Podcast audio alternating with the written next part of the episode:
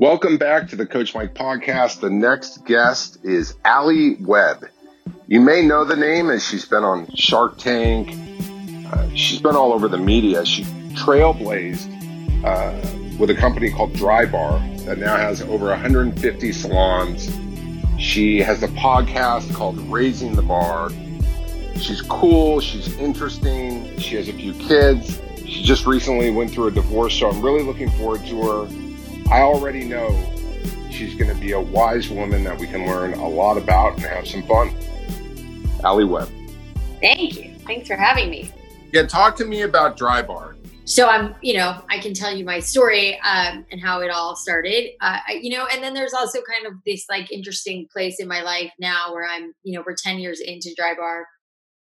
And I've, started investing in other businesses, and I have started other businesses, and I got divorced last year, and my life got completely, turned upside down, and I've been like working my way back to some sort of normalcy ever since. So, and I'm kind of an open book about that stuff as well. I'm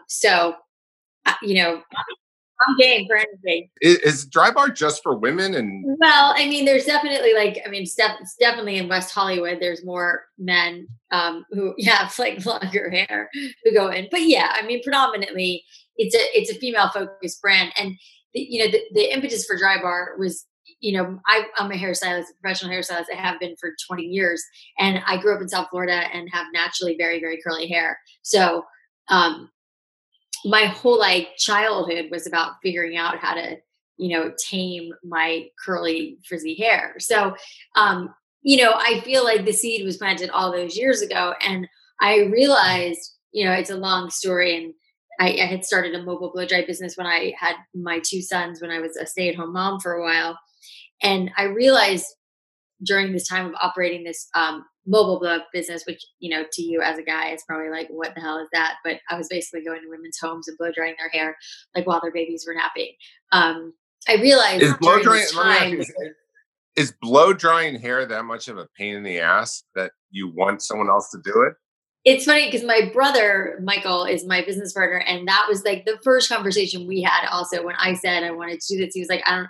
And also to clarify, his wife has naturally straight hair. So she just wakes up and it's straight and pretty. My hair is crazy curly frizzy, and it's just very big. So, for me, it was a struggle to look like what felt normal to me as a kid, because my hair was just a mess. And I felt, I couldn't articulate it back then, but I didn't feel very put together. And I felt like my hair was always a mess. And I was really mystified about how women, my sister-in-law's hair just grew out of their hair straight, which I now understand the science behind it, but that's probably not interesting to you. Anyways, so my brother, when we were first talking about this, he was like, I don't understand. Can't women, Sarah blow dries her hair all the time. I'm like, well, Sarah's, at the time, I actually didn't think Sarah was our audience, because I didn't think women who had naturally straight hair, who didn't really have to do anything to it as far as I was concerned, would want to come in. Turns out, just like women, we always want what we can't have. And so the women with straight hair are coming into Drybar to get their hair made fuller and curls and all of that. So yes, it is a pain in the ass for women to do their own hair if they have unruly, manageable hair. And I would say 99% of women will tell you they don't like their own hair. If they have straight hair, it's too flat. They don't like it. It just falls. If they have curly hair, it's frizzy like mine. So it's we very quickly realized, and I think part of the reason that we became so successful so fast was because we were going to, hit check all the boxes with women everywhere. And so were other salons not offering that service to just come in for? Well, they were, but it was what's interesting about this whole movement with Drybar, it's when I was younger, when I went to beauty school when I was in my early 20s, and it was in Boca Raton, Florida, where I grew up, and little old ladies would come in to get their very, very thin hair blown out, and they liked it really big. And I remember having conversations with a lot of those ladies, how when they were younger, they used to go to the beauty parlor and get their hair coiffed and wouldn't touch it for a week. And it was the beehives. And I don't know if I'm speaking your language, but women would get these big, bouffant hairstyles and not touch them for a week, which is kind of, suspect. But anyways, it was this behavior that women did years and years ago, our grandmothers and grandmothers' generation. And, somewhere along the line, it's just like getting your hair just styled, kind of that behavior went away. And I would love to tell you, like, I had this big premonition that I could bring it back, but it happened kind of organically without me really planning it. But I did realize that, like, when I was operating my mobile business and I was only charging $40 to go to women's homes, which there are hairstylists who would go to people's homes, but they would charge upwards of like $150 to $200, if not $400. It was expensive to go to someone's home. And yes, in hair salons, they were offering blowouts, but it was this very like, nobody really did it because it was expensive. The hairstylist in those like full service salons wanted to be focusing that hour on cut or color where they would make more money. And so so you guys literally didn't do cut and color. It was purely no cuts and color. I mean, I cut hair for years and that's what I did. Right. And I loved getting through the haircut so I could do the blowout. And you started with one dry bar and your first one was where? Brentwood. And then now how many are there in the world today? There's 150 across the country, which are all currently closed. You know, we're open 7 days a week. Yeah. So for the stores to be closed, it's just, I haven't been able to bring myself to like drive by one and see it. It's just so weird. It's been hard. And, you know, it's especially hard because, you know, there's been a lot of videos floating around about hairstylists and it's hard because anybody in the service business, whether you're an esthetician or a hairstylist or whatever, you just can't work right now. There's nothing you can do in terms of like what your skill is. So, you know, we've tried to get creative and we've done a couple of things to help, but you know, we have no money coming in right now either. Were you able to get the PPP loan? We were too big for it. That's too big. Yeah, we're way too big. We have another company called Squeeze, which is a massage concept, which is like a brick and mortar, same founding team as Drybar, but it's all very technology. You book on the app, you tip on the app. And we're applying for that company. We were denied the first round. Yeah, I own one of the businesses I own is a treatment center I've had for 14 years. I noticed that, and I actually wanted to talk to you about that. Yeah, so I have all these therapists and counselors and case managers and people have been with me for years. And then so we've gone to all the online treatment now, which we still provide treatment, but it's just been a trip this whole period of time. We haven't been approved either yet. I don't know. I think everyone's pretty confused about how the whole process works. Yeah. But I imagine for a lot of the people in the beauty industry, there is no work and aren't a lot independent contractors. So they wouldn't even get us. I mean, for us, it's their employees. And then a lot of, I would say 50%, if not a little bit more, work for a full service salon as well as Drybar. So they're doing cut and color somewhere else. And then they're, you know, doing picking up shifts at Drybar. So it's pretty rough right now.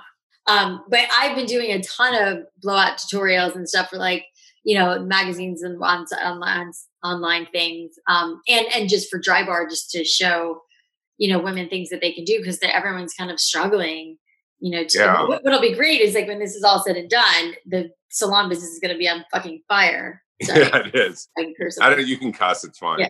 Okay. Yeah. So yeah, I mean, that's the silver lining here. What, in terms of your life, like you mentioned that you got divorced, which obviously that has so much tension and drama, especially when you're a successful woman. I can only imagine a lot of the details in that. And then you have two kids, you have two sons, and how old are they? 15 and 13. And how have you, like, overall in terms of your mood, how have you been feeling? You mean now or like the divorce is pretty brutal, and I don't know if you've been divorced, but it's for me, I didn't expect it to like knock me on my ass the way it did, and so I spent the end of 2018, most of 2019 in this like fog of depression. That I didn't see coming because the divorce was like very amicable. It was the right thing to do. Like there was no real drama in the ending of the divorce. It just like wasn't working. So it was just such a weird, interesting year of like self-discovery for me, which I'm very, very grateful for now. At the time it was like painful, like painful. And what was most painful about it? Well, that was the thing I couldn't figure out. And that was what was, God, I was like, why am I so depressed? Like, this is what I wanted. Like, it didn't make any sense to me. And I think it was like, oh, I wanted my freedom. And then now I was alone. And then that felt really lonely. And I bought this like nice house for myself, but I was in it by myself. And like, I didn't know how to parent by myself. And my boys were kind of out of control, and I didn't know how to deal with that. And I was alone, and I didn't really talk to you about any of this stuff. And it was like, oh, I didn't think about any of that stuff when I was thinking this isn't the right thing for me.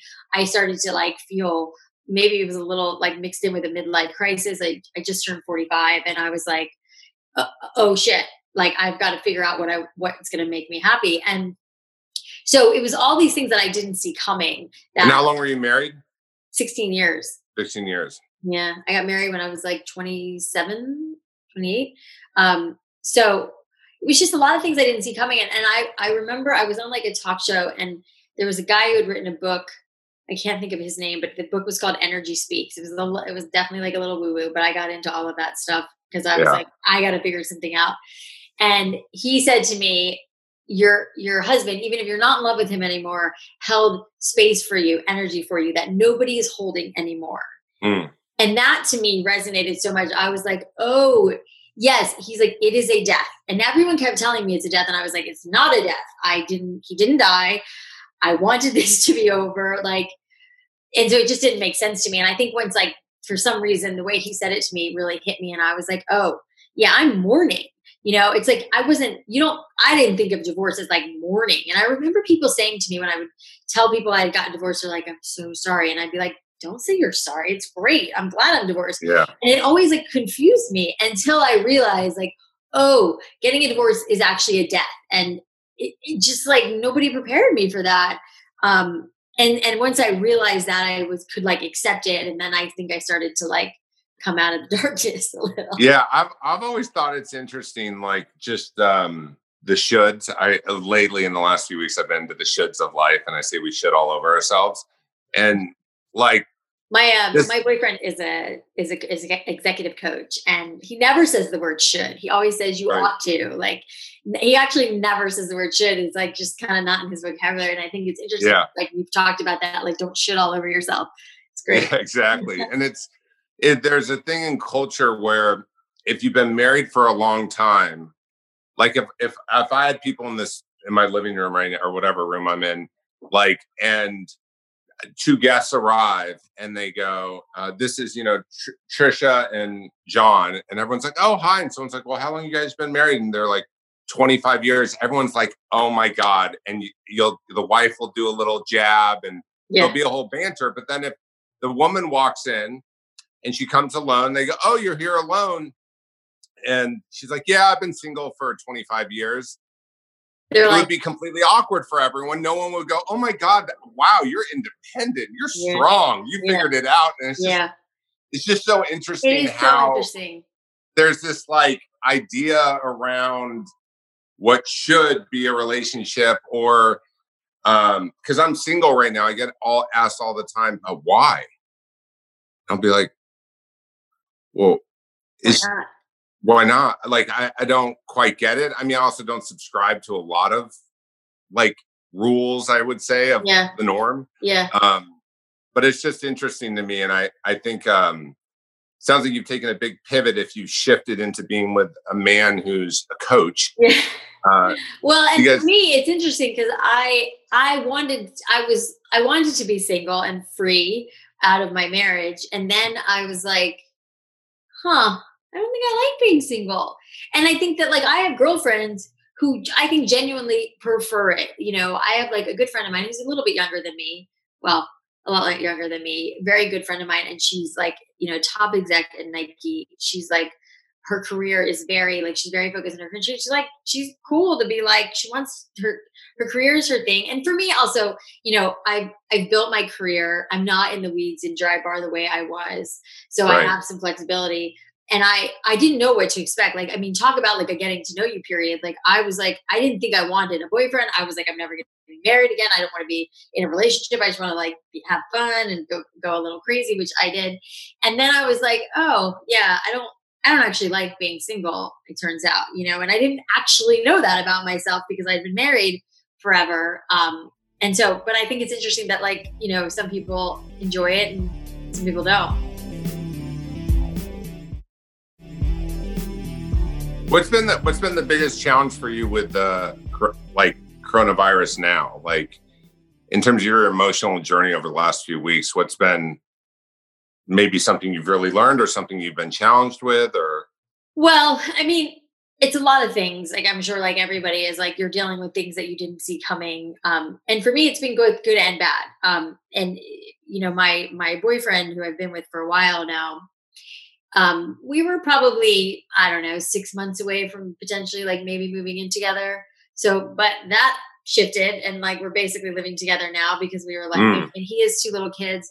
I have older kids, but it was just like all the shuffling, and it was like, just kind of felt easier. And I mean, we also feel like we kind of used this as an excuse to, like, well, we've been wanting to do this anyway, so now's the time. And so that kind of happened, which, you know, we're only about 8 months into the relationship, but still very, like, fun and exciting. And so like the idea of, like, being, like, quarantined up together was, like, that's fun, you know? And so I really kind of loved that part. The challenge, of course, with it, which comes with that, is, like, he has 2 little kids who are 4 and 6, mine are 12 and 15 and very self-sufficient and, like, easy. I mean, physically, not emotionally, but physically easy. And his kids are physically very challenging, as 4 and 6 year olds are. And so the challenges of, like, especially when they're all here at the same time, of, like, the homeschooling and, you know, keeping them, you know, busy and, you know, and there's, we can't go anywhere. Like, typically we take them to the movies or bowling or somewhere. It's like, all we can do is go on a walk around our neighborhood, which, again, we are lucky. And I feel like every time I talk about this, I don't want to sound, like, so privileged. And, like, we live in a beautiful house. We have a great neighborhood. We can take walks, but it doesn't, you know, it doesn't negate the fact that it's, like, we are all a little stir crazy. We are running out of things to do with the kids. They can't understand, you know, my 13-year-old, like, he can understand when I'm frustrated and he can go have his space and I can have my space. Like, a 4 and a 6-year-old are like, I don't fucking care. I'm going to run and open every cabinet and knock everything over. And just, like, that's just what I do. And so that has been, for me, switching gears back into, like, being with little kids again has been challenging. And his name is Adrian and I figuring out how to, like, manage that. And, like, we're tag teaming, you know, work and calls. And it's just like, you know, it's just like chaos. What brings you excitement right now? Well, that's a good question. You know, I mean, I don't know. I am now working on other projects that that I'm personally more excited about in work. Like I mentioned, I'm investing in a bunch of businesses. We started this other concept. We have 2 other concepts that are in the works right now. I have a couple of TV shows kind of that we're ideating on right now. I'm writing a book. That's like my memoir, which also feels weird because I feel like I should be like 70 to be doing that. But it's really basically my kind of evolution from, you know, being this very like lost kid out of high school, not going to college, you know, figuring it out as I went to, you know, building what I built. So I'm doing that too. So those are things like I am excited about professionally. But, you know, I'm also like, and it sounds weird to say in this like very weird time that we're in, I'm like kind of happier right now in my life than I can remember being. I mean, you know, it was a different kind of happy building Drybar, and it was like this intensity of like, you know, building something and working at something. And I was so laser focused for so many years. And I, you know, I always say, I felt like I was like on a treadmill for the last 10 years of my life, literally like just this rocket ship. And it was so exciting and exhilarating and amazing. But to be forced to like not be able to go to a million meetings and not be able to like get in my car and go places and just have to like stay home and make dinner and walk and read and like I love it. What do you miss the least? The meetings? Well, I think I don't miss the pace. You know, I mean my pace was like fast and I was like go. And I am still like that a lot in quarantine. I have a lot of calls. I just rattled off to you a bunch of projects I'm working on, and those require a lot of meetings and calls. And then I'm also doing like, you know, other like little side things here and there. So I'm still very busy, but the pace is different, and I'm able to like, you know, I don't know. I kind of like being at home right now. You know, I just haven't had that in so many years that for me, it's like a little bit of a blessing to be able to just chill out a little, you know. And in terms of like you having that much success with Drybar, like how many hours a week do you think you were working on it?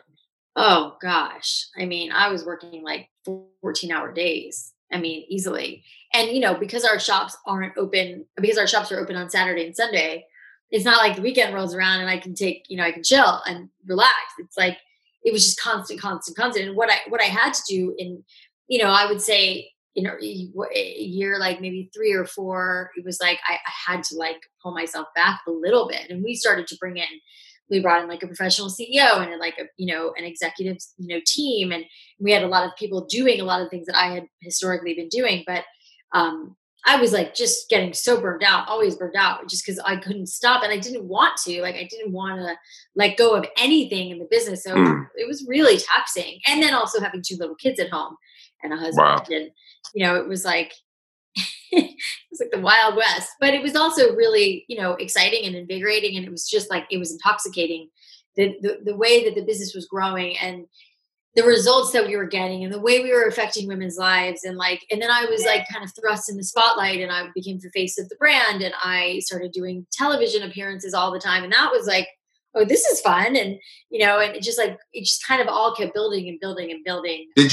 you like the aspect of you suddenly becoming the face and voice of it? Did you love it? I did. I mean, I didn't know that I would or wanted that. But I did get, I found myself very comfortable in front of the camera. Like I felt like I lit up when I was kind of on stage and it was also very like, so I was, my marriage was obviously suffering. I was trying to be a good mom and all the while, like all these other things were so exciting and, everybody wanted my attention and I had just opportunity after opportunity after opportunity coming my way. And it was just like the craziest thing. And so insanely grateful for that. Like the thing, like getting asked to be on Shark Tank and being on the cover of Inc. magazine and like these things that are like so surreal that, and I feel like things, so many great opportunities, would come up again and again and again. And it was very humbling and I think intoxicating is probably the best word for it. And also even when you say like, oh, you built $100 million business, it's like, oh yeah, I did do that. It was just so fast and I've always been like coined in my house as like kind of the underachiever and like, what's she going to do with her life there, so the fact that this little idea I had worked and turned into this big thing is just like such a trip to me. Has your relationship to money changed? Yeah, it definitely has. How so?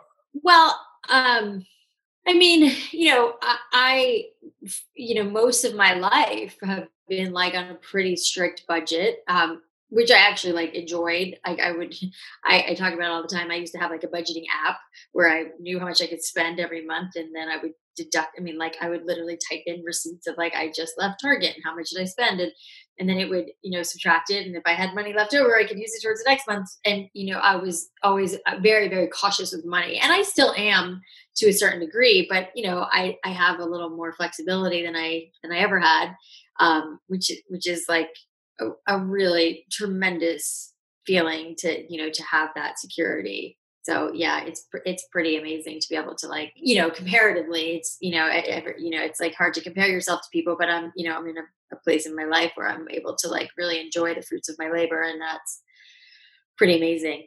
And what, in terms of you being a leader of this many stores and like, what's your style of leadership and why do you think it's worked?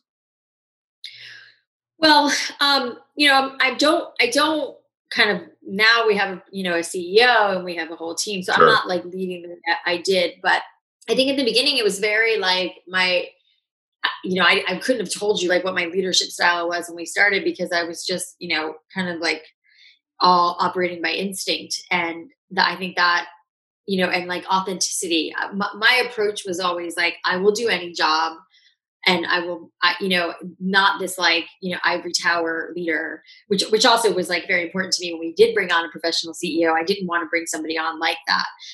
For me, it was always like a team effort and there's no job too small for me. And if that's the mentality from the top, then my hope was that everybody would kind of have that mentality. And it really was like that. I mean, for so many years, we were so scrappy and never had enough people for all the shit that had to be done. And the people that stayed with us for a long time, the people that were really valuable to our team were the people who were like, they would do things that weren't in their job description, which, you know, nothing drives me more crazy than people saying like, oh, but that's not my job. Like, are you out of your worst time?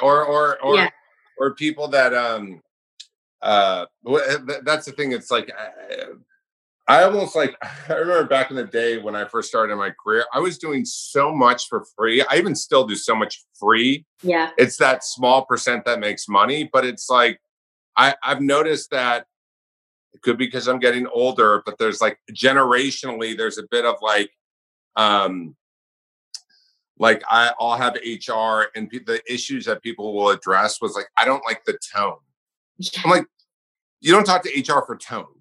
Yeah. Like, what you do, like have some concrete or like, that wasn't my job or just handing off responsibilities instead of owning it. It's tough. I mean, you know, and for us, it was like, yeah, I mean, that was the millennial generation is really challenging. And for me, you know, growing up in hair salons, you know, I so vividly remember, you know, I would, back then I worked, you know, 14-hour days too in the salons, and I loved being in, I loved the environment, I loved the atmosphere. And it was like, you could maybe go take a bite of a sandwich in between clients when you had 5 minutes, like really not like that anymore. In terms of living, California is amazing, like lifestyle, but in business, it doesn't. The worst. It doesn't make any sense. Yeah. Yeah. I mean, we very quickly learned that and had to like acclimate to all the craziness and trying to figure it out. Yeah, it's rough.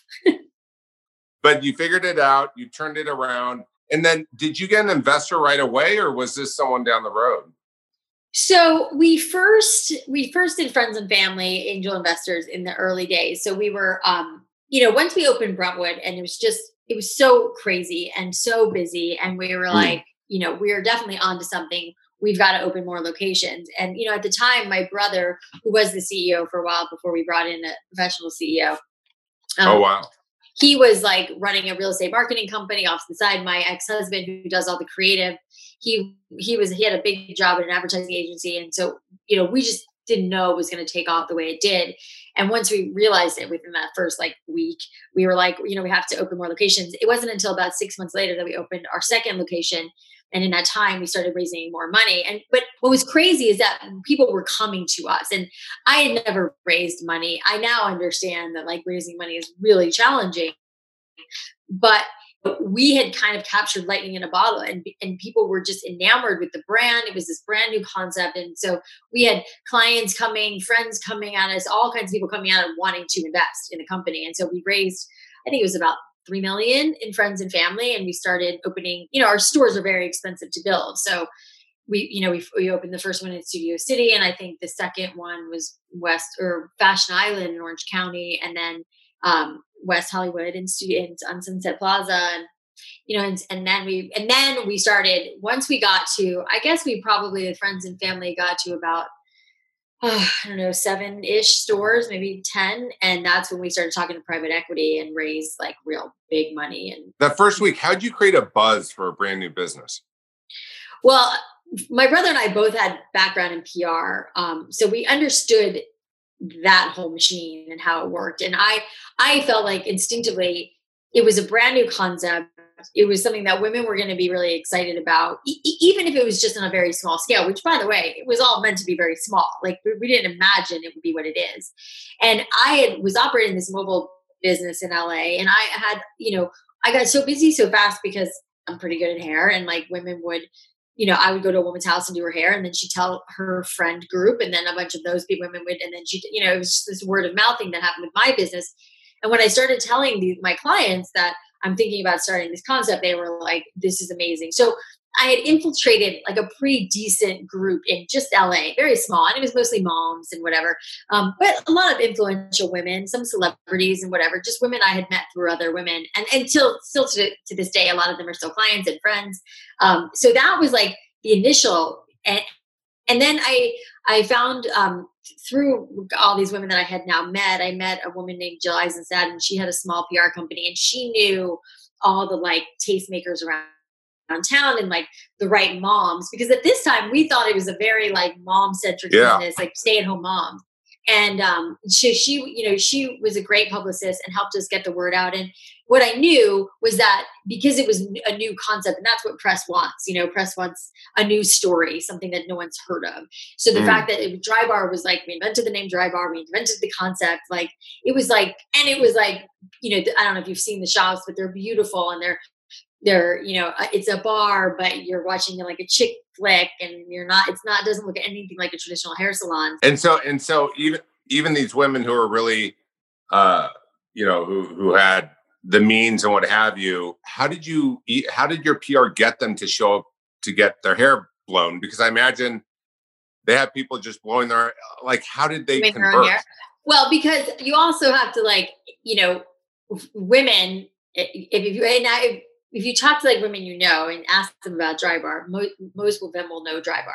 But pre-Drybar, women who, usually were going to an important event or a wedding or a job interview or whatever they were doing, they would sometimes figure it out and go to a Fantastic Sam's or their cut and color salon and get a blowout. But it was very occasion based, they're not doing it once a week. My premonition was that if the price was right, women would do it frequently. So yeah, that was what I was trying to prove and what I thought would be true, which turned out to be true. But in those early days, there was, you probably don't know this because you're a man, but there was the thing called Daily Candy, which was now again, this is over 10 years ago. And it was basically before, Instagram wasn't really a thing then. It was people were still buying magazines mostly. And there was this you get an email from this. It was a website, I guess, called Daily Candy. But every day, Daily Candy would send out an email, and they would tell you the newest thing, or maybe it was once a week, maybe it was every Friday, and they would send you the new cool restaurant or the new cool place to buy whatever. And you it was very coveted, and women really loved this newsletter. It was very authentic at the time. It wasn't about ads and all that shit that it is now, and so. It was if you got your business on there, it was the Oprah effect, if you got your business on Daily Candy. And again, if you ask anybody, a lot of women, they'll know Daily Candy. It was the thing. And so we were able to get, ironically, my brother had worked for Yahoo at the time, and when Daily Candy was launching, he put Daily Candy on the front page of Yahoo. And so he knew the founder of Daily Candy. And so that's how we got in the back door there. Daily Candy sends out this thing, says hot air is blowing into town, writes up this pithy little thing about Drybar, and you can book. We have an app, and you can book online and whatever. At this point, people weren't using their smartphones the way they are now, but you could go on the computer and book an appointment. So when the Daily Candy piece ran, which was about a week before we opened, all of a sudden appointments started flooding in because women everywhere knew now about Drybar, and the fact that we had one location in all of LA.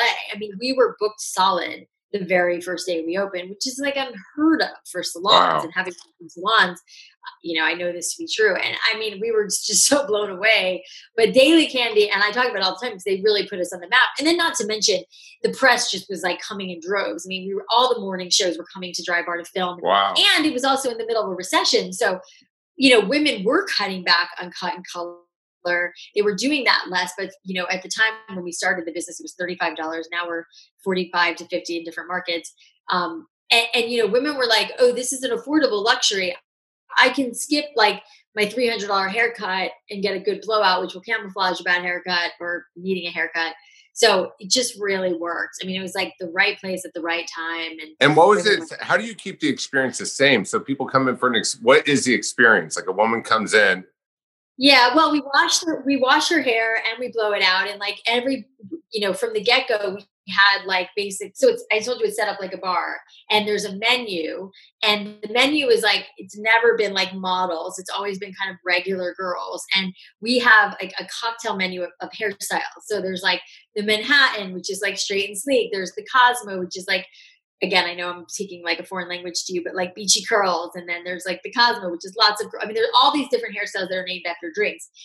And my premonition was if we name the hairstyles after drinks, they're sitting at a bar. The bartender is the receptionist who's always behind the bar. And the products were on a shelf behind the bartender. So it looked a bar. My hope was that women would be "Oh, I'm going to have the Cosmo, I'm going to have Mai Tai." And it's funny, I haven't talked about this in a while, but my brother thought that was like the cheesiest idea. And I was like, I am telling you, women are going to like sitting here ordering a drink. That's a hairstyle. And did they really? Was it just?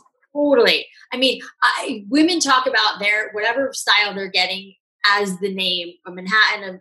I mean, it totally stuck. It totally and was there, is it almost like these women would order it as if they were ordering a drink? I mean, like, they would look, if the stylist is doing their job and the way we wanted the whole thing to go down is a woman comes in, she sits in the chair, she looks at through the magazine that we made that shows all the different hairstyles. And also, again, not speaking your language, but like, there's a lot of different like types of women, like African-American and, sure.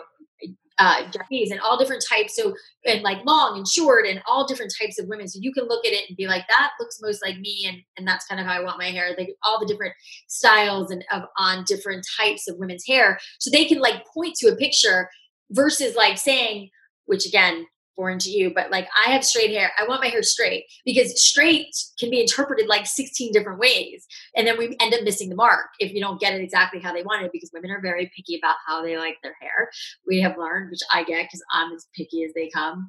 So if you come in and say, I want my hair straight and we like make it stick straight, you're like, no, I wanted it straight, but with like a little kick to it. That's what the book's for, so they will do that. And then they'll say like, I want the Manhattan or I want like a Cosmo, but I want it to be messy like a Mai Tai. Mai Tai is like our beachy waves. So they'll like combine them, but they, historically ask for it by name. So it's a pretty cool, the whole experience is what I think makes Drybar so amazing, is that it's not a hair salon that you're sitting in. It's like this experience you're having.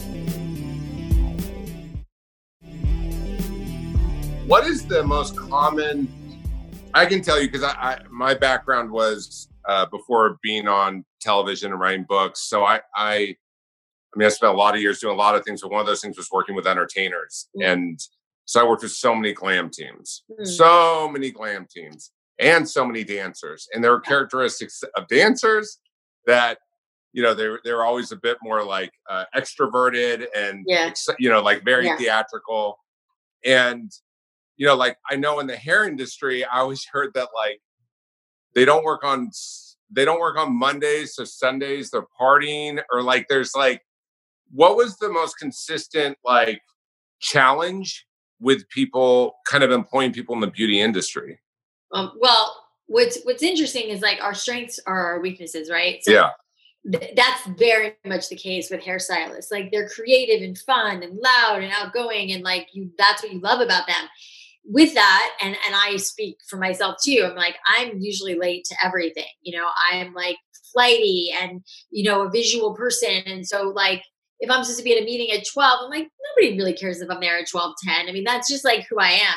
And I think that's very much like part of being like a creative and a stylist. And that's really hard to manage from, when we have appointments, because appointments are tight and close. So, if a woman shows up 10 minutes late for her appointment, like that really messes us up. And if a stylist shows up 10 or 15 minutes late for her shift or his shift, that can really throw us into a tailspin. So, there's like a flightiness, I think, that exists in this like creative world that, can be really hard to manage, and I think that's where the strengths and weaknesses comes in, because, you can't really stay mad because they're so fun to be around, Right. So it is. Yeah. They always say hairstylists or people in salons or glam, they're always almost like, in my other life, I should have been a therapist. Yeah. Oh, because the amount of disclosure that happens. But it's interesting too, because we have a lot of stylists who will like overshare, and we're like, whoa. They don't need to know that, and I get that, because I can get like that too. And I'm, I can get very much in the zone and just start like, I have to filter myself too. So I get it, but it is this like, we try, and also, there are clients who come in and they just, we are showing like rom-coms and really like fun movies. And sometimes clients just want to like space out and watch the movie. And the stylist wants to tell them all about their boyfriend. And we're like, yeah, no, probably not. Did you have to edit the vibe based upon city? Like the Fashion Island crowd versus, or was it all the same? It's pretty much all the same. I will tell you that there are stores that complain about, I like the music really loud in the shops. And I love that energy. The blow dryers are, for me, it's like if I walk in a Drybar and it's not loud and crazy, like I'm like, what's wrong? I like the, because between the blow dryers going, people talking, the music is playing loud. Like, to me, that's what feels right.